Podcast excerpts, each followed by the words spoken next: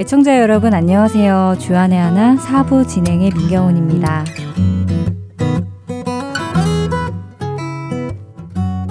예수 그리스도로 구원을 얻은 후에 우리가 꼭 거치게 되는 과정이 있는데요. 흔히 우리는 그것을 광야 생활이라 부릅니다. 애굽에서 구원받아 나온 이스라엘 백성들이 약속의 땅 가나안에 들어가기 전에 시간을 보냈던 곳. 바로 그 광야의 시간을 빗대어 표현하는 것이지요. 그래서 고난과 역경을 겪고 계신 분들은 지금 나의 이 삶이 광야 생활이구나 하시며 그 시간을 주님을 의지하며 견디어 나가시는데요. 실제로 저도 아는 사람 하나도 없는 이곳 아리조나에 와서 광야 생활과 같은 시간을 보낸 적이 있었습니다.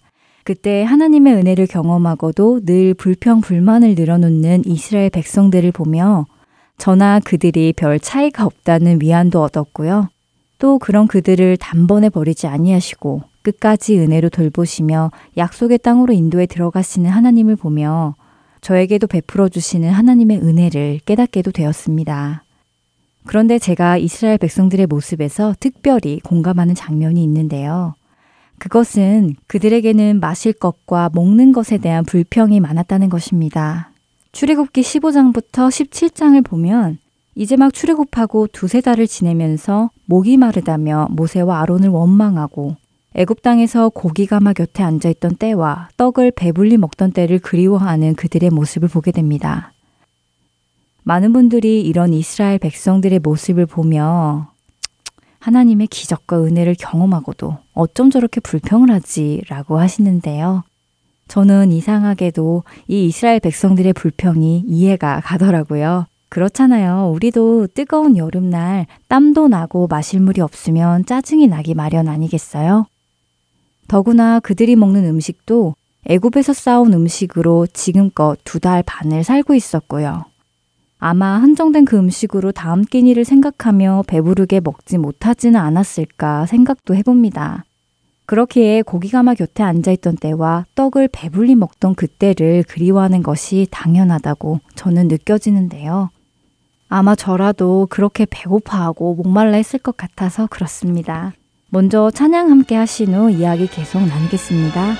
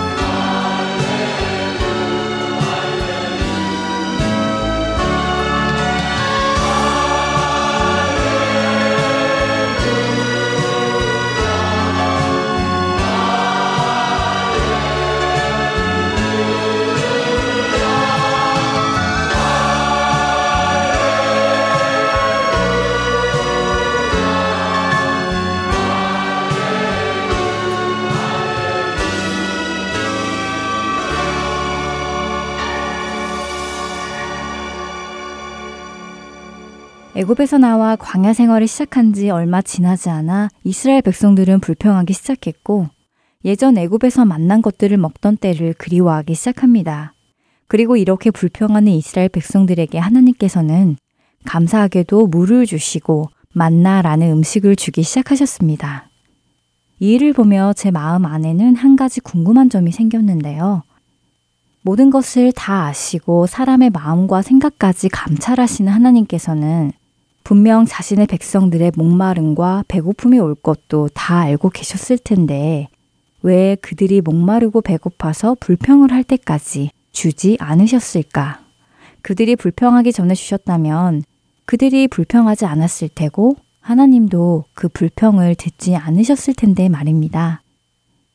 그리고 이런 일은 출애굽을 한 지 2년이라는 시간이 흐른 후에도 또 나오게 되는데요. 시간이 흘러 시내산 광야에 머무는 어느 날이었습니다. 이번에는 이스라엘 백성들은 처음보다 더 구체적으로 불평을 하는데요. 민수기 11장 4절부터 6절까지의 말씀입니다. 그들 중에 섞여 사는 다른 인종들이 탐욕을 품음에 이스라엘 자손도 다시 울며 이르되 누가 우리에게 고기를 주어 먹게 하랴. 우리가 애굽에 있을 때에는 값없이 생선과 오이와 참외와 부추와 파와 마늘들을 먹은 것이 생각나거늘 이제는 우리의 기력이 다하여 이 만나 외에는 보이는 것이 아무것도 없도다 하니 이스라엘 백성들은 다시 애굽에서 먹던 음식들을 또 그리워하고 있습니다. 그리고 10절에서는 백성들이 각기 자기 장막문에서 울었다고 성경은 기록하고 있는데요. 먹고 싶은 마음과 또 예전에 애굽에서 먹던 때가 그리워서 울었던 것 같습니다. 이 장면을 보면서도 저는 왜 전지전능하신 하나님께서 그들에게 생선을 주지 않으셨을까 광야에서 생선이 나오는 기적을 베풀 수 있으신 분이신데 말이지요. 부추, 파와 마늘을 먹이는 것이 어려우셨을까요? 홍해를 가르시고 만나가 내리게도 하시며 반석에서 물을 내어 먹이시는 하나님께서는 그런 것들이 아무 어려운 일도 아니었을 것입니다. 어, 그런데 뜻밖에도 성경을 읽어나가다가 제가 가지고 있던 그 궁금증에 대한 답을 얻게 되었는데요. 신명기 8장 2절에서 3절의 말씀입니다. 내 하나님 여호와께서 이 40년 동안에 내게 광야 길을 걷게 하신 것을 기억하라. 이는 너를 낮추시며 너를 시험하사 내 마음이 어떠한지 그 명령을 지키는지 지키지 않는지 알려 하심이라. 너를 낮추시며 너를 줄이게 하시며 또 너도 알지 못하며 내 조상들도 알지 못하던 만나를 내게 먹이신 것은 사람이 떡으로만 사는 것이 아니요 여호와 입에서 나오는 모든 말씀으로 사는 줄을 내가 알게 하려 하심이니라. 그렇습니다. 하나님은 그들이 고기가 먹고 싶은 마음이 들 때, 아, 우리 백성들이 고기가 먹고 싶구나. 그래, 여기 있다. 목이 마르니 여기 물이 있다. 라며 바로바로 바로 주시지 않으셨습니다. 그 이유는 그들이 낮아지며 줄이는 것을 통해 우리에게 먹고 사는 것보다 더 중요한 것을 가르쳐 주시기 위함이었습니다. 단순한 지식이 아닌 체험을 통해 알게 하시기 원하신 하나님께서는 우리에게 육신의 배고픔을 채우는 것보다 더 중요한 것, 바로 영혼의 체험이 필요하다는 것을 알려주기 원하셨던 것입니다. 그리고 그 영혼의 배고픔은 다른 어느 것이 아닌 바로 하나님의 말씀으로 채워야만 함을 깨닫기 원하셨습니다.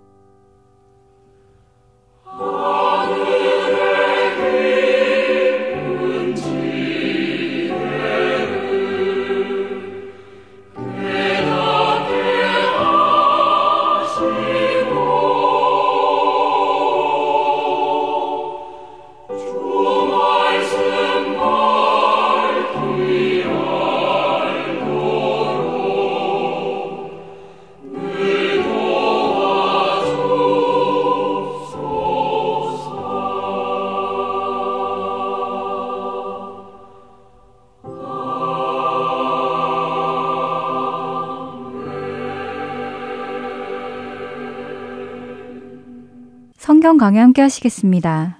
미조리 세인루이스 한인 장로교회 전 담임 목사 서정건 목사께서 창세기 강의를 해주십니다. 은혜 시간 되시길 바랍니다. 창세기 31장부터 40장까지인데요. 대표적인 인물이 야곱인데 오늘 야곱에 대해서 우리가 잠시 검토해 보도록 하겠습니다. 뱃속에서부터 형 예서와 싸웠어요. 하나님께서 이 쌍둥이를 주시면서 그 엄마에게 이렇게 이야기했습니다. 두 민족이 네 태중에 있구나. 두 민족이 네 복중에서부터 나누이리라. 큰 자는 어린 자를 섬기리라. 어, 이렇게 했어요. 그런데 야곱이 실제 하나님의 말씀하고 달리 형 에서의 발꿈치를 잡고 어, 차남으로 이 땅에 태어났습니다. 쌍둥이 중 하나예요. 그래서 야곱이라는 뜻이 단어 뜻이 발뒤꿈치를 움켜잡는 자, 움켜잡는 자 이런 뜻도 있고요. 속여 빼앗는 자 이런 뜻도 있습니다. 하나님께서는 참 구약에요. 이 하나님이 자주 하시는 거가 뭐냐면은 word play라는 걸 하세요. word play. 하나님께서 우리말로 하면 좀 말장난 같은 것을 해요. 어떻게 하시냐면은 그 야곱의 이름을 네가 네 이름이 뭐냐? 그러면은 내가 그 야곱입니다. 하면 그 야곱이라는 그 뜻 안에 속이는 자라는 뜻이 있다는 것이에요. 그래, 네가 야곱같이 살았지. 이렇게 해요. 그러니까 말 속에, 이름 속에 어떤 다른 의미가 있게끔, 그래서 다시 생각할 수 있게끔 그런 다른 단어를 가지고 하나님께서 이렇게 어, 자주 사용하는 것을 봅니다. 발 뒤꿈치를 잡는 자, 속여 빼앗는 자란 뜻인데 에서는 사냥꾼이었어요. 그리고 장자였어요. 아버지가 편애했어요. 장자는 그 당시에 재산권을 상속받았어요. 그리고 아버지의 축복을 받는 자가 장자였습니다. 장자가 되지 못하는 게 너무 억울해서 팥죽 한 그릇으로 형을 꼬셔서 장자권을 가로챕니다. 그리고 이삭이 아, 큰아들 에서에게 축복하려는 것을 어머니 리브가가 듣고 둘이 짜고 아버지를 속이고 어떤 면에서 사기쳐서 에서의 축복을 가로챕니다. 이 사실이 발각돼서 형 에서가 분노하고 죽이려고 합니다. 그래서 하란에 있는 외삼촌 집으로 급히 저녁에 피신하다가 너무너무 피곤해서 산중턱에서 돌베개를 베고 잠을 자다가 거기서 환상을 보게 되는데 아, 그곳에서 하나님의 사자가 사닥다리를 타고 오르락 내리락 하는 것을 보게 됩니다. 아, 여기가 바로 하나님의 집이구나. 내가 잠 자리가 이 자리가 하나님의 집이구나 하는 그런 내용으로 벳엘 엘 하면은 항상 하나님입니다. 벳 하면은 집이라는 뜻입니다. 하나님의 집이구나. 그 꼭대기가 하늘에 닿고 정말 하나님이 그 꼭대기에 있는 것을 보고 어, 너무너무 놀랐는데 하늘 꼭대기에서 하나님께서 네가 왜 사기치고 도망치느냐 하고 하나님께서 이 얘기하는 것이 아니라 하나님이 나타나셔서 말씀을 하시는데 야곱 일생에 대한 하나님의 계시를 얘기합니다. 야곱 네가 왜 이렇게 도망다 가느냐? 야곱의 지금 행동에 대해서 이 얘기하는 것이 아니라 야곱의 일생에 대한 하나님의 계시를 하게 됩니다. 그 계시는 아브라함과 이삭에게 약속한 바로 그 언약을 야곱에게도 동일하게 하나님께서 얘기합니다. 내가 네게 허락한 것을 다 이루기까지 너를 떠나지 아니하리라 하면서 야곱을 보냅니다. 그래서 야곱이 그 베델에서 하나님 앞에 서원을 합니다. 하나님께서 나를 지키시고 이 땅으로 다시 돌아오게 하시기만 한다면은 하나님께서 내게 주신 모든 것 중에 10분의 1을 하나님 앞에 11조로 어, 드리겠습니다. 이런 서원을 합니다. 외삼촌 집에서 20년 동안 살면서 가진 고생을 합니다. 외삼촌 라반이 어떤 면에서 야곱보다 한 수 더 높은 사기꾼입니다. 어떤 면에서. 처음에는 잘 떼줍니다. 우리는 참으로 친척이 아니냐, 우리 같은 권력이다 하면서 네가 내 생질이긴 하지만 어찌 공짜로 일을 시킬 수 있겠느냐. 이제 보수를 얼마 줄까. 이런 얘기를 하면서 은근하게 이미 반에 있는 라헬 얘기를 합니다. 네가 열심히 일하면 내가 줄게. 뭐 이런 식으로 얘기를 해서 야곱이 7년을 뭐 하루같이 죽으라고 일을 하는데 레아는 눈이 별로 안 좋다 그랬습니다. 그 당시에 눈이 안 좋다 그러면 잘 어, 생기지가 않았다 그런 뜻입니다. 잘 어, 생기지가 않았다는 것입니다. 그런데 이 레아가 사랑받지 못한 큰 딸을 그냥 어, 신부로 맞이하게 돼가지고 너무너무 화가 나가지고 그 외삼촌하고 싸우는데 그럼 네가 7년간 더 일해라 해가지고 다시 7년간을 일해가지고 라헬을 얻는 그런 어, 사람이었습니다.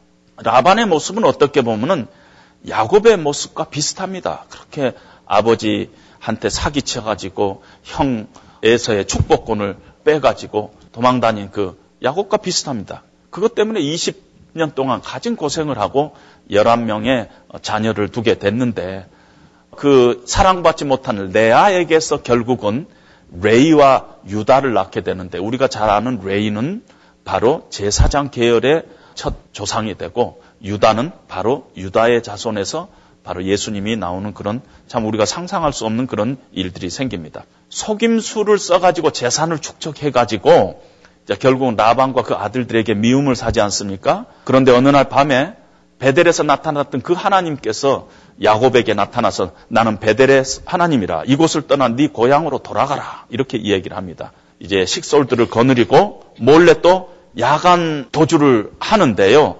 물론 중간에 여러 사건이 있지만은 결국은 이제 고향 땅 앞에 섰는데 형 에서가 버티고 있습니다. 여기에서 형 에서가 아직도 옛날에 갖고 있었던 그 감정을 가지고 이놈 나타나게만 내가 죽여버리겠다. 이렇게 하고 있다면 이 모든 게 20년 동안 고생한 것이 하룻밤에 물거품이 됩니다. 고, 이 고민이 안 될 수가 없습니다. 그런데 이런 어려운 가운데서 야곱이 생각을 합니다. 형 에서에게 먼저 사신을 보내고요. 두 패로 나눠 가지고 이 첫 번째 좀 자기가 그렇게 이뻐하지 않은 쪽을 먼저 보내고 혹시 걔들이 죽으면 그 다음 어, 뒤에 오는 가족들이 살 수 있도록 최소한도로 어, 피해를 줄이기 위해서 두 대로 나눠 가지고 보냅니다. 그리고 하나님께 간청해요. 그리고 형 에서에게 화해를 위한 예물을 보냅니다. 그리고 자기만 제일 뒤에 남습니다. 어떻게 보면 하나님을 찾기는 찾지만은 모든 일의 계획이 모든 일의 생각이 자기 자신에게 있는 어, 야곱의 모습을 봅니다. 성경에서 야곱이 한 사람에 대해서 이렇게 많은 양의 양의 성경을 할당하는 이유가 뭐냐는 것이 야곱은 어떻게 보면 우리들의 모습이라는 것이 우리들의 모습 중에서 믿기는 믿는 것 같은데 믿음의 가정에서 태어났는데 교회는 다니기는 다니는데, 다니는데 믿음의 증거가 없는 사람 정말 다른 사람들이 볼 때 본받을 것이 하나도 없는 사람 늘 세상적으로 쫓아다니는 사람, 물질적으로 또 명예를 위해서 싸우는 사람. 늘 그 사람의 인생 가운데서 중심은 사람과 싸우는 것이에요. 자기 인생의 드라마를 하나님 가끔 이 얘기는 하지만은 가만히 들여다보면 자기 인생의 드라마는 자기가 처음부터 감독도 자기고 뭐 PD도 자기고 작가도 자기고 뭐 다 자기가 자기가 하는 거예요. 그날 밤에 약복강 나루에서 홀로 남았습니다. 형 에서가 어떻게 나올 건가에 따라서 20년 동안 고생하고 완전히 자기 그 식솔들, 재산들 다 야복강 이 물속에 꼬라박아야 될 그런 위기의 어, 순간에 누가 찾아오느냐면은 어떤 사람이 찾아옵니다. 하나님이 지금 야곱을 찾아왔다는 것입니다. 하나님의 은혜와 궁율 가운데서 야곱에게 향한 하나님의 발걸음이었다는 것이에요. 어떤 사람이 야곱을 찾아와 가지고 날이 새도록 야곱과 씨름을 합니다. 야곱이 항복하지 않습니다. 어떤 면에서. 이제 그 씨름하는 사람이 나너 포기했어. 내가 졌으니 네 맘대로 살아. 이런 식으로 이 얘기하면서 야곱의 허벅지 관절을 치니까 허벅지 관절이 위골돼 버립니다. 허벅지 관절이 위골되면은요. 의학적으로 완전히 불구자가 되고 그 자리에서 움직이지 못하고 질질 매달려서 어, 있을 수밖에 없다 합니다.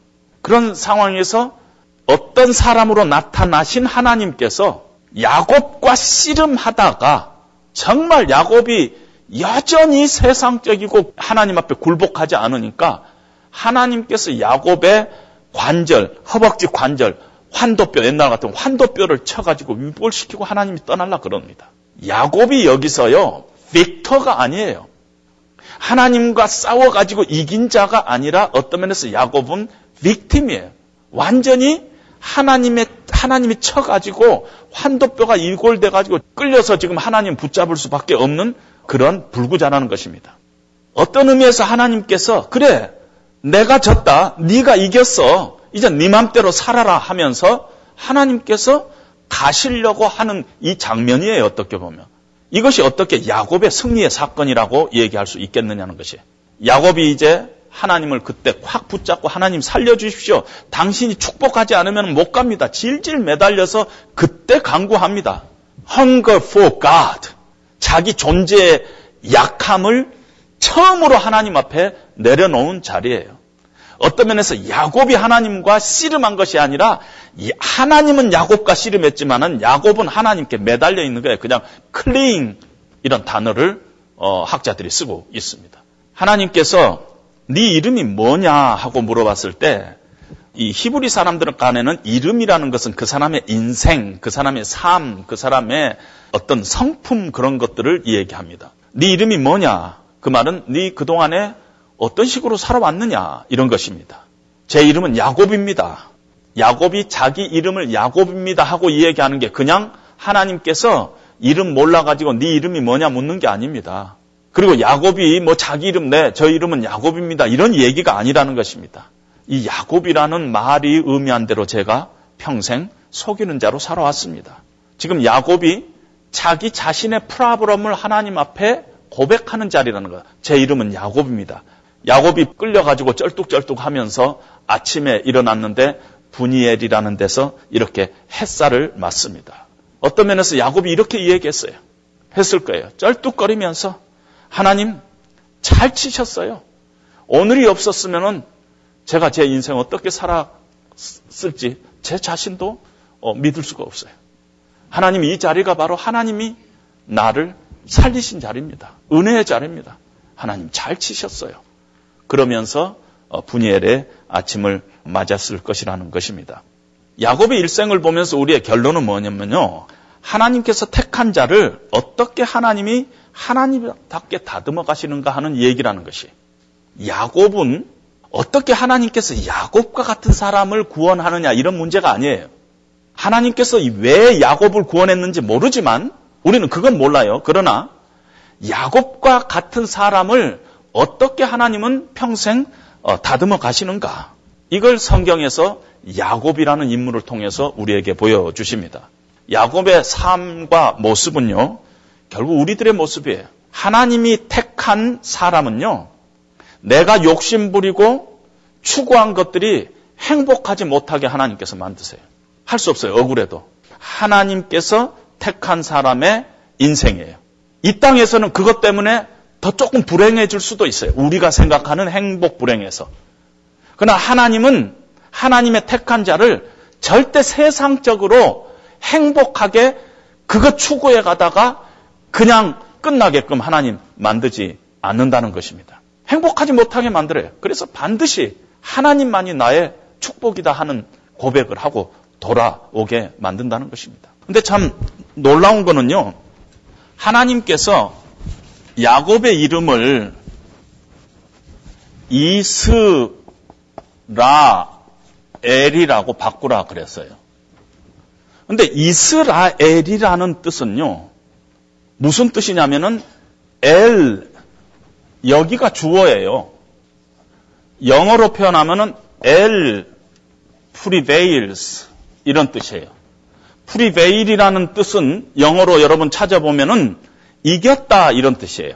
하나님이 이겼다. 그래서 이스라엘 뜻은 하나님이 이겼다. 하나님이 압도했다. 하나님이 설복시켰다. 하나님이 애썼다. 하나님이 오래 참았다. 이런 뜻이에요. 하나님께서 야곱에게 이스라엘의 이름을, 이름을 주면서 네가 여태까지 사람들과 싸우는 그런 야곱의 인생을 살았는데 네가 어떤 면에서 나쁜 의미에서 하나님과 싸우고 네가 이긴 놈이야. 하나님이 이겼지만은 하나님께서 야곱의 야곱에게 하나님이 이겼다 그러면서 이스라엘이라 하는 이름을 하면서 네가 이겼다 하고 해석을 거꾸로 해줘요 하나님께서 보소서 주님 내 마음에 선한 것 하나 없습니다. 이게 얼마나 하나님이 기뻐하시는 믿음의 고백인지 몰라요. 하나님 제가 어, 저 친구보다 더 헌신 많이 했잖아요. 기도 많이 했잖아요. 11조 어, 뭐다 드렸잖아요. 바리새인이 그 기도했잖아요. 세리가 저 기퉁이 가고 가슴을 치면서 하나님 불쌍히 여겨 주시옵소서. 저는 죄인입니다. 하나님께서 그, 그 세리의 기도를 받잖아요. 보소서 주님, 나의 마음에 선한 것 하나 없습니다. 자기의 위크니스를 가지고 하나님을 hunger for 하는 것이 하나님은 굉장한 믿음으로 보는 것입니다. 어, 하나님께서는 진정한 승리를 얻기 위해서 하나님 자신이 야곱에게 어, 졌다는 그런 지금 어, 이 어, 하나님께서는 그런 어, 이 얘기를 하신다는 것입니다. The weakness of God is stronger than man. 하나님의 약함이 사람의 어, 사람보다 더 강하다는 것입니다. The Lord humbles himself so that helpless sinners may receive his blessing. 하나님은 자기 자신을 어, 죄인 하나가 죄인들이 하나님의 축복을 받게 하기 위해서 어, 자기 자신을 이렇게 어, 낮추시는 분이다 하는 것입니다. 여러분 우리 성경에 근데 그런 일이 참 많지 않아요? 12년간 혈류병에 걸린 여자가 예수님의 옷자락만이라도 만지면 나을 것 같은 그런 어떤 작은 믿음과 같은 그런 믿음을 가지고 예수님 앞에 옷자락을 만졌을 때 예수님의 몸에서 능력이 나간 것을 예수님께서 아셨잖아요. 그래서 누가 내 옷자락을 만졌느냐? 주변에 있는 제자들이 아니 예수님 지금 막 사람들이 막 밀치고 야단 법석하는데 누구든지 저 예수님 옷자락 만질 수 있죠. 왜 왜 그런 소리 하십니까? 아니다. 누가 내 옷에 어, 손으로 만졌다. 내 몸에서 능력이 나갔다는 거죠. 그때 그 여자가 나와가지고 막 이제 어쩔 줄 몰라 하니까 따라 네 믿음이 너를 구원했다. 이거 말도 아니죠. 어디가 믿음이 있어요? 근데 예수님께서 그 작은 믿음, 예수님의 도우심을 강구하는 자기의 그 연약함을 가지고 예수님의 도움을 강구하는 그 사람을 그것을 아주 예수님은 믿음으로 온어하고 있는 것을 어, 봅니다. 예수님께서 여리고성을 가다가 열, 열 명의 나병 환자들을 만났어요. 나병 환자들이 예수님 앞에 부르짖는 게 뭔, 뭔지 아세요? 그냥 불쌍히 여겨 주시옵소서. 그것밖에 아니죠. 근데 예수님께서 고쳐주셨어요. 다 갔는데 나머지 한, 한 사람이 와고 예수님 앞에 와가지고 예수님 앞에 감사를 드렸어요. 예수님 뭐라 그러셨어요? 네 믿음이 너를 구원했느니라. 어느 믿음이 있어요? 그냥 불쌍히 여겨 주시옵소서 자기의 연약함, 자기의 죄악됨, 보소서 주님, 나의 마음에 선한 것 하나 없습니다. 하는 이런 마음 가지고 주님 앞에 나갔더니 주님이 그것을 믿음으로 지금 어, 보시는 것이라는 것입니다. 오늘 야곱에도 마찬가지라는 것입니다.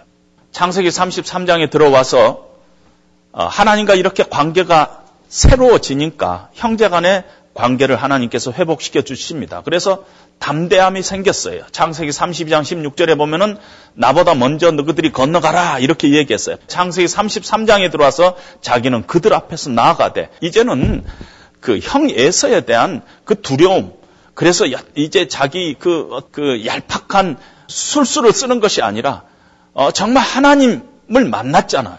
어, 마음 안에 어, 담대함이 생겼습니다. 하나님의 얼굴을 뵌 사람은 형의 얼굴 때문에 자기 인생을 좌지우지하지 않는다는 것입니다. 창세기 32장 1절에 보면 하나님의 군대가 내 편에 있지 않은가? 하나님의 군대도 이렇게 하나님께서 보여주십니다. 겸손함이 있어요. 물론 이것이 옛날 버릇대로 어, 야곱의 옛 모습인가 그건 잘 모릅니다. 그러나 몸을 일곱 번 땀에 굽히며 그 형 에서에게 가까이 하니 하나님이 주의 종에게 은혜를 주신 자식이니이다. 하나님 내게 은혜를 베푸셨고 나의 소유도 적하오니 청컨대 내가 형께 드리는 예물을 받으소서.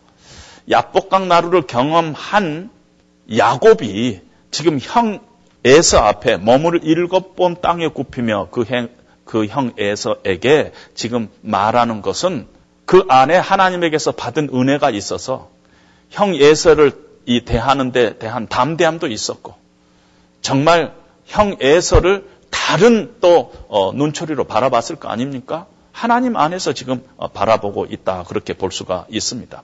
34장에 들어가서 디나의 강간 사건이 일어납니다. 그리고 디나의 친오빠인 시므온과 레이가 복수국을 자행합니다. 세겜 남자들을 다 죽여버립니다. 그런데 세겜 남자들은 다 죽었다 죽지만은 그 지역에요 이 가나안 땅에 어, 7개 이방 족속이 있었는데 다 이렇게 혼인을 서로 어, 통했어요. 이 족속하고 저 족속하고 이 족속하고 저 족속하고 뭐 해가지고 지금 끌려가고 죽은 사람들이 누구 집 아들이고 누구 집 누구 집 손녀 손자고 손녀고 다 그렇게 됐어요. 그래서 그 주변의 사람들이 다 칼 들고 지금 아주 복수국을 할 어떤 면에서 야곱 집안이 멸문지화를 당할 위기에 처해 있었습니다. 야곱도 이렇게 얘기하죠. 우리는 수가 적은즉 그들이 모여 나를 치고 죽이리니 그러면은 나와 내 집이 망하리라. 이제 정말 이 자기들은 이 조그만 가족인데 이 세겜 남자들은 다 죽었지만 세겜 남자들만 하는 게 아니라 온 그 그 가난 땅 전체가 어떤 면에서 이 세겜 내 식구들이나 마찬가지라는 것이에요. 이제 우리는 큰일 났다는 것입니다. 그럴 때 하나님께서 베델로 올라가서 단을 쌓으라 하고 이 얘기를 합니다. 어떤 면에서 은혜 자리로 다시 밀어붙여요. 무슨 말씀이냐면 뭔가 야복강 나루에서 하나님을 만나고 은혜 체험을 했던 야곱이 35장에서 디나의 사건이 있는, 있는 후에 하나님께서 나타나서 베델로 올라가라 하는 그 사이 35장 이전에 야곱의 신앙생활에 뭔가 프라브럼이 있었어요. 하나님께서 영적으로 책망하고 있는 것 같다는 것입니다. 창세기 28장 20절에 하나님께 서원을 했어요. 내가 아비 집에 돌아오겠다. 그러면 반드시 베델을 통과하게 돼 있어요. 그리고 2절에 자기 집 사람과 자기와 함께 모든 자에게 너희 중에 있는 이방 신산을 버리고 자신을 정결케 하고 정결케 아, 의복을 바꾸라. 이렇게 얘기를 합니다. 그러면은 여태까지 하나님을 만나고요. 분이엘에서 하나님의 그 참 낯을 내가 봤지만은 내가 죽지 않았다 이런 고백을 가지고 정말 쩔뚝거리면서 하나님의 어, 은혜의 흔적을 내 몸에 갖고 있는 사람이 아직도 너희 중에 이방 신상을 버리고 그 말은 뭐예요? 여태까지 이 집안에 이방 신상이 다 있는 것을 묵인했든지 용납했든지 하고 있다는 것입니다. 라헬이 아버지 라반의 집에서 훔쳐온 드라빈도 여태까지 갖고 있었을 가능성이 많다는 것이에요. 하나님을 믿고 하나님의 은혜를 크게 체험하고 자기 인생의 이름까지도 완전히 뒤바꾸는 그런 귀한 체험까지도 한 사람인데 그 이후의 삶 가운데서 still 자기의 삶 가운데 자기 집안에 이방 신상이 그대로 어, 있다는 것을 우리에게 간접적으로 보여주고 있다는 것입니다. 세겜에 정착했는데요. 아시다시피 어, 요한복음 5장에 보면은 이 그곳에 세겜 땅에 야곱의 우물이 있었다 하고 얘기를 합니다. 우물을 팠다는 것은 야곱이 세겜 땅에 굉장히 오래 정착했다는 것이에요. 그냥 거기서 그냥 평안히 살 생각으로 우물도 파고 정착을 했다는 것입니다. 실제 시, 간적으로요 세겸 땅에서 어, 이 땅도 사고 우물도 파고 정착한 기간이 10년입니다. 근데 세겜에서 베델까지 20마일밖에 안 돼요. 20마일밖에 안 되는 곳에 하나님께서 서원했던 그 자리가 20마일밖에 안 되는데 오늘 여기서 내가 세겜 땅에서 우물 파고 땅 사고 그 다음에 그 지역이 너무 평안하고 또 살기 좋, 좋고 문화적인 생활도 할 수 있으니까 여기에 정착을 하고 뿌리를 내렸다는 것이에요. 물론 세겜도 가나안 땅 중에 하나예요. 근데 여러분 가나안 땅이라고 하나님이 원하는 다 가나안 땅이 아니에요. 쫙 귀퉁이에 정말 이 가나안의 가장 변방 이방 땅하고 거의 붙어 있다시피 한 세겜 땅에 있고 베델이나 이스라엘 올라가지 않았다는 것은 하나님은 가나안 땅이, 땅이 아무데나 네가 쫙 귀퉁이에 살면 된다는 것이 아니에요. 하나님이 원하는 곳은 베델이에요. 네가 베델로 올라가라 그러는데 왜 세겜에 머물러서 거기서 네가 어, 지금 어, 이 단을 쌓고 집 지고 땅 사고 어, 평안히 그러고 살고 있느냐 하는 것이 35장을 통해서 하나님께서 어, 들려주시는 그런 음성이라는 것입니다. 3절에 보니까 야곱이 결단을 합니다. 우리가 일어나 베델로 올라가자. 내가 거기서 하나님께 재단을 쌓으리라. 그리고 베델로 올라가서 엘 베델이라고 합니다. 베델이라는 이름 자체가 하나님의 집이라는 것인데 엘 베델은 하나님 하나님의 집. 이런 것입니다. 뭐 그게 대단하겠느냐? 뭐 이름 똑같잖아요. 하나님의 집이나 하나님 하나님의 집이나 똑같는데 베델에서 이 야곱은 하나님께서 나를 지켜주시면 하나님은 나의 하나님이 되고 내가 어, 내게 주신 모든 것의 10분의 1을 하나님께 드리겠습니다 하는 그 말 속에 대단히 조건적이고 대단히 자기 중심적인 신앙이었어요. 그런데 오늘 이 베델에 와서 정말 이, 이 땅을 내가 엘 베델로 한다. 하나님의 집의 하나님이라고 한다 했을 때는 똑같은 이름 같지만은 이 지금 야곱의 마음 깊은 곳에 하나님 중심적으로 정말 신앙의 은혜를 깨닫고 새로운 어, 결단을 하는 그런 모습을 우리는 어, 생각할 수 있습니다. 어떤 면에서 성을 쌓아야 될 상황이었어요. 지금 적군이 쫓아오는 그런 상황이었어요. 다 죽여버릴 수 있는 그런 상황이었는데 거기서 재단을 쌓는 어, 야곱의 우리가 믿음을 볼 수가 있습니다. 그걸 보고 하나님께서 구절에 야곱에게 나타나서 복을 주십니다. 내 이름을 다시는 야곱이라 부르지 않겠고 이스라엘이 내 이름이 되리라. 하나님께서 이제는 진정한 의미에서 어, 네 인생은 어, 이스라엘 같이 이제는 살아야 되고 오늘 네가 이 베델로 돌아와서 다시 하나님 앞에 재단을 쌓으면서 엘 베델이라는 이름을 네가 붙이고 네 집안에 있었던 모든 우상들을 제하해 버리고 네가 옷을 정결케 하고 너의 삶을 다시 한번 정결케 하는 그런 결단을 보고 네 이름이 이제는 완전히 이스라엘로 변했다 하는 것을 하나님께서 이렇게 언어해 줍니다. 그러면서 하나님께서는 나는 전능하신 하나님이라 생육하며 번성하라 한 백성과 백성들의 총회가 네게서 나오고 왕들이 네 허리에서 나오리라 내가 아브라함과 이삭에게 준 땅을 네게 주고 내가 네 후손으로도 그 땅을 주리라 하는 하나님께서 어, 먼 장래에 대한 축복을 합니다. 근데 여기서 놀랍게도 이 허리라는 단어가 환도뼈 할 때 위골된 환도뼈하고 똑같은 단어를 쓰고 있습니다. 그 다음에 야곱의 일생 가운데서 라헬이 죽습니다. 라헬이 죽으면서 이 아이의 이름을 베논이라고 하라. 어, 그러나 야곱은 베냐민으로 이름을 바꿉니다. 베논이라는 이름은 슬픔의 아들인데 베냐민은 오른손의 아들입니다. 이제는 야곱이 하나님의 역사와 경륜을 본 것입니다. 인간적으로 볼 때는 길거리에서 사랑하는 아내가 죽고 지금 아이를 낳는 이 슬픔의 현장에 아내 라헬의 입장에서 보면 이 아들을 이렇게 낳으면서 슬픔의 아들이라고 이름을 붙이는 게 당연했는가도 몰라요. 그러나 믿음의 눈을 가진 야곱의 어, 그 마음 속에 아니다. 우리 인생의 생사 화복은 하나님이 쥐고 계신다.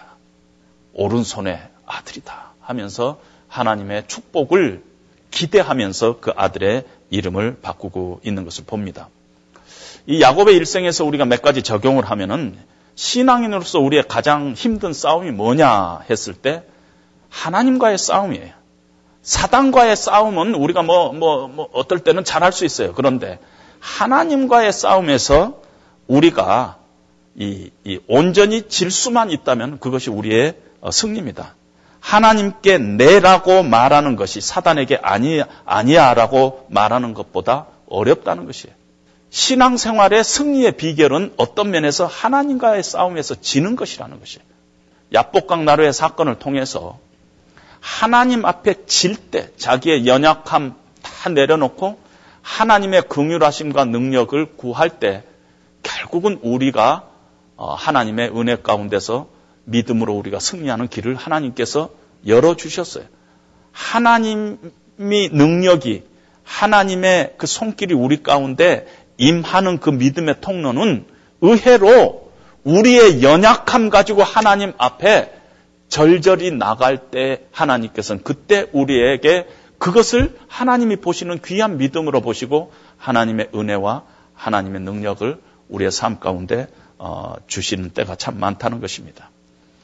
야곱을 항복시키는 하나님, 평생 정말 고집이라면 야곱과 같은 고집스러운 사람이 없는데 야곱을 항복시키는 하나님, 절대 우리도 포기하지 않을 것이라는 것이 하나님은 집념의 하나님이라는 것이에요. 그래서 결국은 야곱과 같은 사람을 나중에 바로를 축복하는 자로 어, 세우시는 어, 하나님이라 하는 것을 어, 성경이 우리에게 어, 보여주고 있습니다. 내가 씨름하고 있는 그것이 어떤 면에서 하나님께서 우리에게 주시는 축복의 한 수단일 가능성이 너무 많다는 것이에요. 여러분 내 인생 가운데 지금 씨름하고 있는 것이 뭐예요? 그것을 하나님 앞에 내려놓기만 한다면은 어, 그것이 하나님께서는 우리 인생의 축복의 어, 수단으로 사용할 것입니다. 하나님께서 우리에게 큰 믿음 어, 우리에게 바라는 것이 아닙니다. 보소서 주님 나의 마음에 선한 것 하나 없습니다. 주의 보좌로 나아갈 때 어떻게 나가야 한가? 나를 부르신 주님의 그 은혜, 그 은혜 붙잡고 가는 것입니다. 자격 없는 내 힘이 아닌 오직 예수님의 보혈로 완전한 하나님의 사랑, 의지에서 나갑니다. 나는 죄인이에요. 그러나 하나님의 사랑, 의지에서 나갑니다. 그것이 하나님께서 우리에게 원하시는 길입니다. 제가 한 몇 년 전에 북한 갔다 와서 여러분들에게 얘기했었죠. 김일성의 시신 앞에 들어갈 때 통로를, 조그만 통로를 통해서 들어가는데 엄청난 바람이 불어서 우리 몸에 머리를 다 그냥 뭐 이렇게 흐트러 버린다 그랬죠. 나중에 제가 거기 지도자 동무한테 물어봤습니다. 왜 김일성 시신 앞에 들어가는데 이렇게 센 그냥 센 바람이 나와가지고 온통 머리를 다 이렇게 흐트러 버리느냐. 위대한 수령님 앞에 나가는데 먼지 하나라도 있어서는 안 됩니다. 이것이 그들의 생각이었어요. 김일성 앞에 나갈 때는 위대한 김일성 수령 앞에 나갈 때 먼지 하나 없어, 없어야 되겠는지 모르지만은 그러는데 그분이 저한테 질문했다 그랬죠? 뭐라고 질문했다고요? 어, 목사님은 신을 섬기기 때문에 엄청나게 깨끗이 하고 나가겠네요. 아닙니다. 제가 믿는 하나님은 내 모습 이대로 나오기를 원하시는 분입니다. 깜짝 놀랐어요. 하나님 앞에 나가는데 내 모습 이대로 하나님께서 받으시는 하나님. 얼마나 우리가 좋은 하나님을 섬기는가 모릅니다. 우리 모습 그대로 우리의 약함, 우리의 죄악됨, 어, 우리의 불신, 불순종 이것 가지고 하나님 앞에 나가고 우리가 하나님의 사랑과 궁유를 얻는 것은 늘 예수 그리스도의 완전한 사랑에 의지해서 그분의 은혜에 의지해서 우리가 나갈 때 내가 참 연약하고 부족하고 내 안에 선한 것이 하나도 없지만 주님의 완전한 사랑 의지해서 내가 나갑니다. 이럴 때 하나님께서 우리에게 은혜 주심을 늘 우리가 잊지 말아야 할줄 압니다.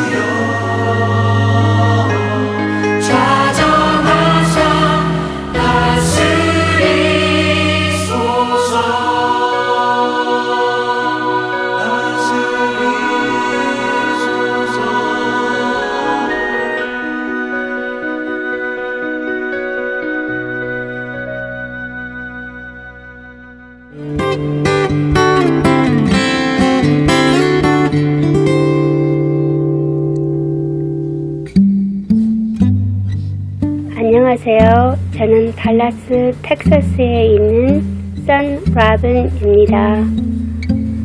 교회를 다니다가 상처받으신 분, 또 교회를 안 나가시는 분, 그런 분들에게 이 복음방송 CD를 전해드리고 있습니다. 이 복음방송 말씀 CD가 정말 땅 끝까지 전해지기를 소원합니다. 감사합니다.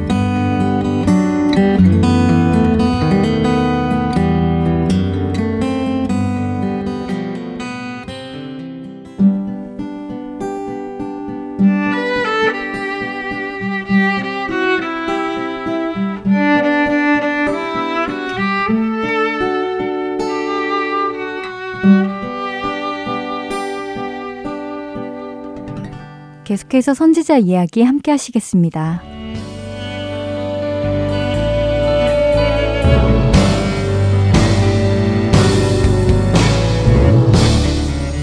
애청자 여러분 안녕하세요. 선지서를 통해 이스라엘의 역사와 하나님의 마음을 알아가는 선지자 이야기 진행의 민경은입니다. 안녕하세요. 최소영입니다. 네, 지난주에는 에돔을 심판하시는 하나님의 말씀을 담은 오바댜서를 살펴보았는데요. 에서의 후손인 에돔 족속은 자기의 부와 지혜를 의지하고 교만하여 죄 가운데 거했다고 했습니다. 또한 형제 이스라엘의 환난 날 예루살렘이 멸망하던 때에 침략자의 편에서 재물을 함께 약탈하고 유다가 당하는 고난을 방관하였다고 오바데 선지자는 지적하였지요. 이러한 에돔의 죄에 대하여 그들은 행한 대로 벌을 받을 것이라고 말씀하셨습니다. 네, 에돔은 그들의 죄로 인하여 반드시 멸망할 것이며 이스라엘은 회복될 것이라고 말씀하셨지요.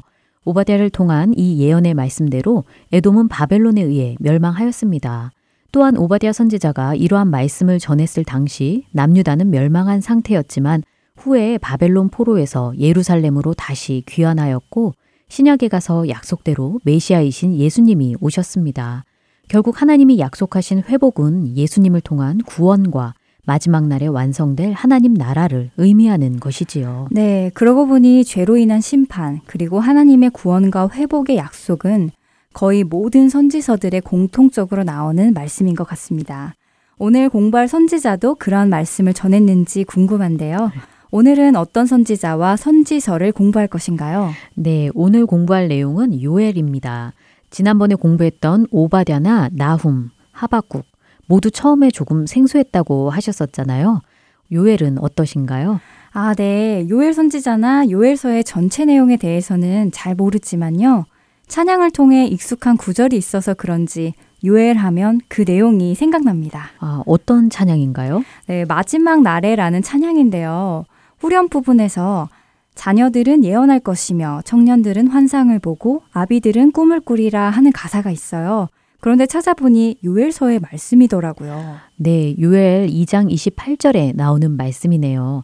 그 후에 내가 내 영을 만민에게 부어주리니 너희 자녀들이 장래일을 말할 것이며 너희 늙은이는 꿈을 꾸며 너희 젊은이는 이상을 볼 것이며 하는 말씀이지요. 아마 애청자 여러분들도 이 구절을 잘 알고 계실 텐데요.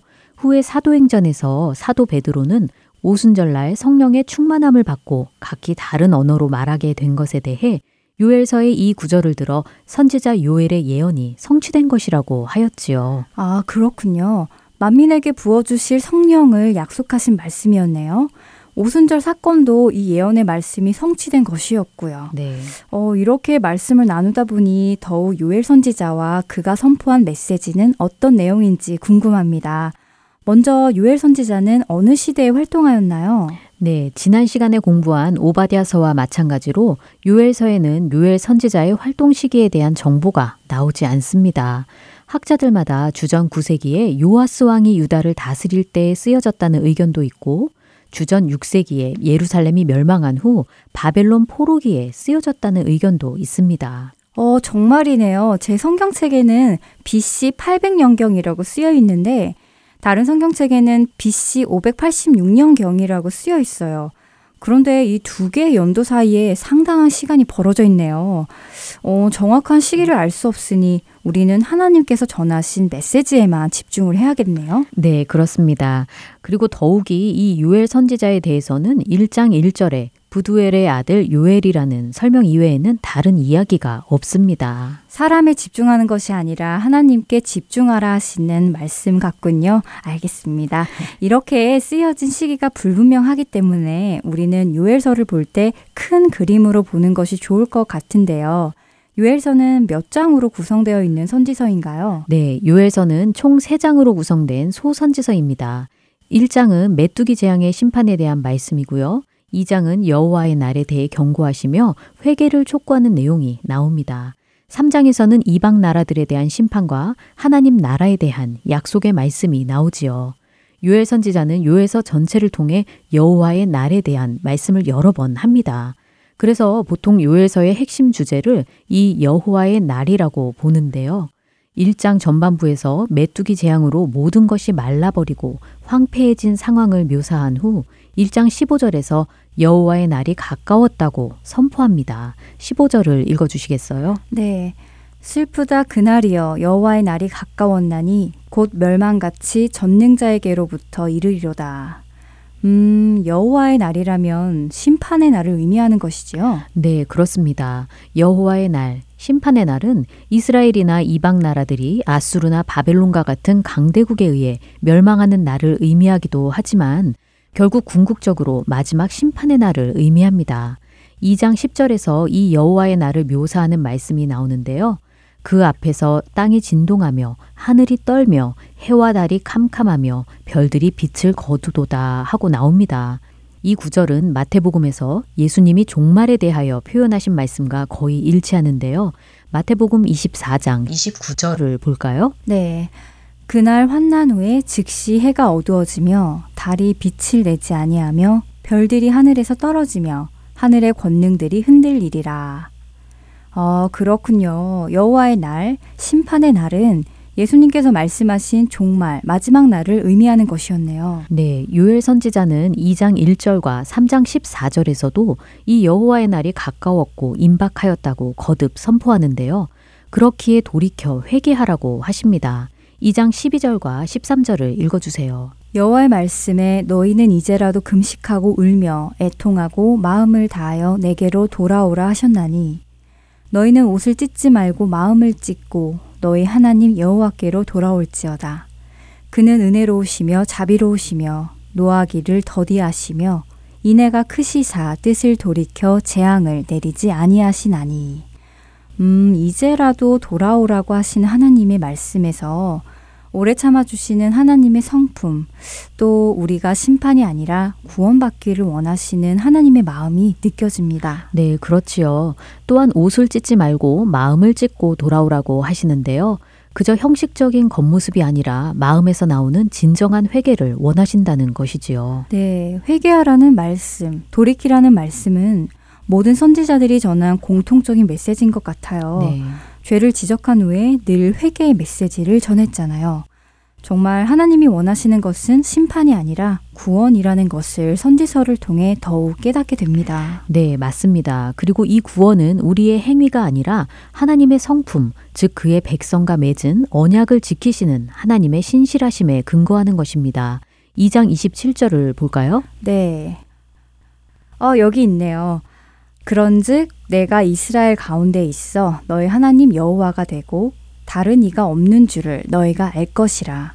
내 백성이 영원히 수치를 당하지 아니하리로다. 네, 구약에서 하나님은 이스라엘에게 내가 너희 가운데 거하여 너희의 하나님이 되고 너희는 나의 백성이 될 것이라 하고 여러 번 말씀하셨지요. 이것이 바로 언약 관계입니다. 그의 백성 가운데 거하신다고 말씀하신 하나님은 임마누엘 예수님을 이 땅에 보내주시고 또 예수님이 승천하신 후 성령님을 보내주심으로 그 약속을 지키십니다. 이 성령님은 우리 안에 내주하시는 하나님의 영이지요. 하나님은 요엘 선지자를 통해 성령을 만민에게 부어주리라고 약속하셨습니다. 어떤 지역이나 특정한 민족, 신분 등에 제한되지 않고 모든 믿는 자에게 임하시는 성령을 약속하신 것이지요. 그렇군요. 아까 그 찬양의 가사는 이러한 내용 속에서 나온 말씀이었네요. 그러니까 요엘 선지자는 여호와의 날, 심판의 날이 가까웠다고 선포하며 회개를 촉구하였고요. 하나님은 그의 백성들이 여호와의 날에 수치를 당하지 않을 것이다. 즉 구원을 받을 것이라고 말씀하십니다. 네. 그 구원의 근거는 그들의 행위가 아니라 하나님께서 그들과 맺은 언약 때문이고요. 그 언약의 내용은 하나님이 이스라엘 가운데 계시며 그들의 하나님이 되신다는 것이었습니다. 그리고 내주하시는 하나님의 영, 성령을 만민에게 부어주리라고 약속하십니다. 네, 잘 정리해 주셨습니다. 네, 그런데요. 이 내용을 잘 보면 여호와의 날, 심판의 날은 하나님의 백성에게는 오히려 구원의 날이겠네요. 네, 정말 중요한 점을 말씀해 주셨어요. 이 여호와의 날은 믿는 자에게는 구원이 임하는 날이지만 믿지 않는 자, 회개치 않는 자에게는 심판과 멸망의 날입니다.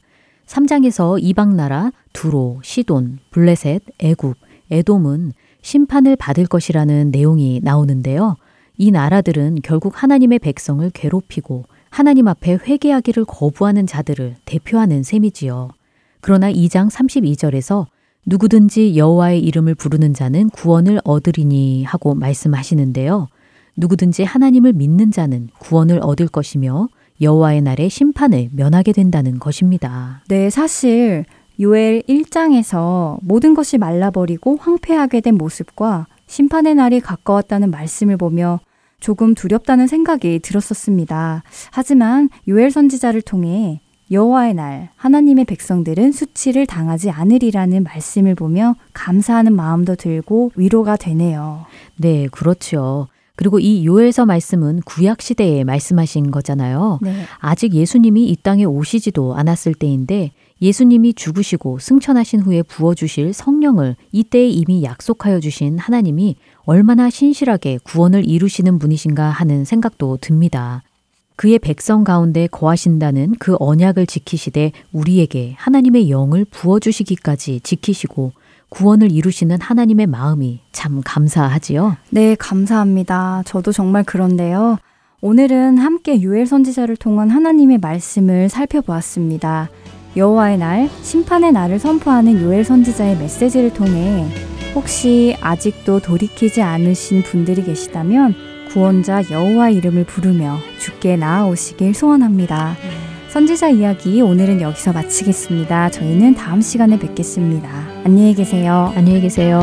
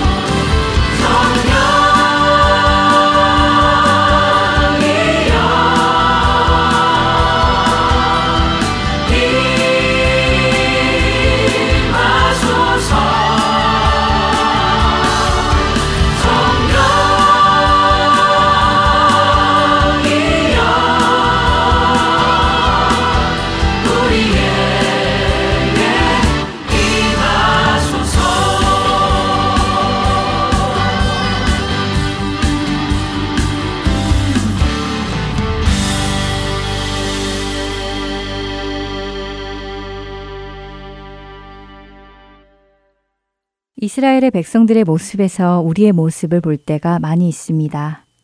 무언가 마음에 들지 않으면 불평하고 그 불평이 해소되면 감사해하고 하지만 또 다시 불평하고 하나님을 원망하던 이스라엘의 부족한 모습들이 우리의 모습과도 참 많이 닮아 있습니다. 우리의 신앙생활 속에서 기도의 응답이 늦어지거나 자신의 계획대로 일이 되지 않거나 자신이 원하는 것을 얻지 못했을 때에 대부분의 우리는 불평을 합니다. 때로는 돈이 없어 불안해하기도 하고 남들보다 부족한 것 같다고 느낄 때에도 하나님께 불평을 하기도 합니다. 그러나 모든 것을 아시는 하나님께서 또 모든 것을 하실 수 있는 하나님께서 그런 일을 허락하실 때에는 반드시 이유가 있을 것입니다. 우리가 함께 읽은 신명기 8장의 말씀처럼 말입니다.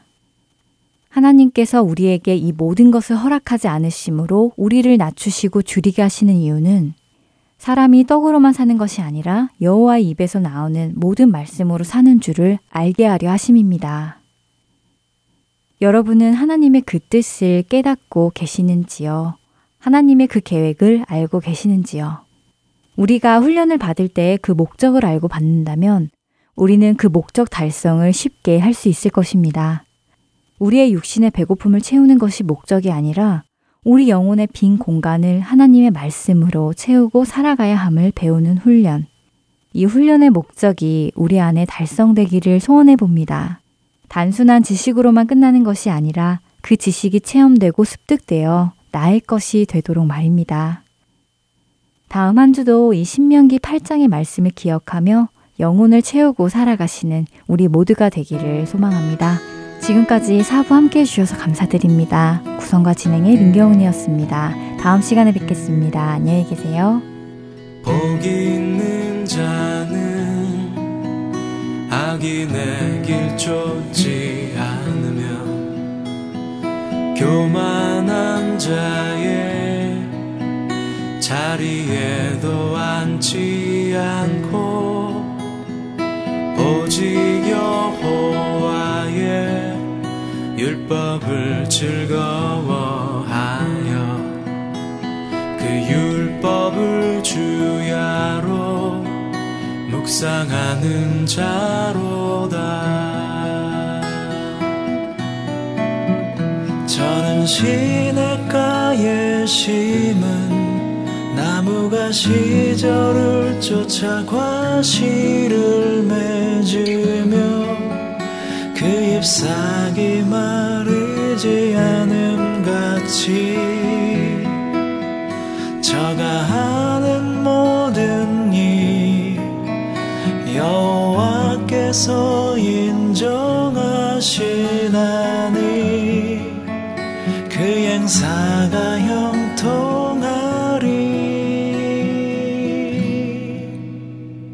악인은 그렇지 않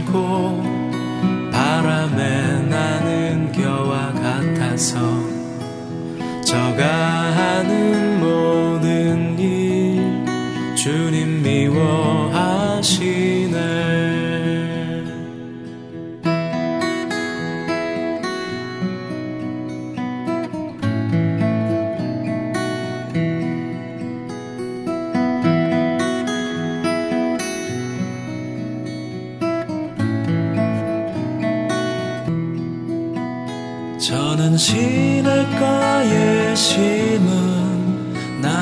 시절을 쫓아 과실을 맺으며 그 잎사귀 마르지 않음 같이 저가 하는 모든 일 여호와께서 인정하시나니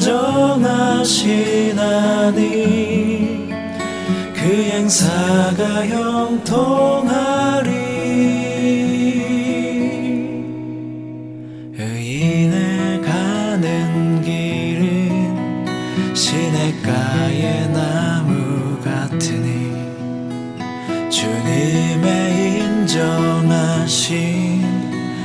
길에 가득하네. 복 있는 자는 악인의 길 쫓지 않으면 그 율법을 주야로 묵상하는 자로다.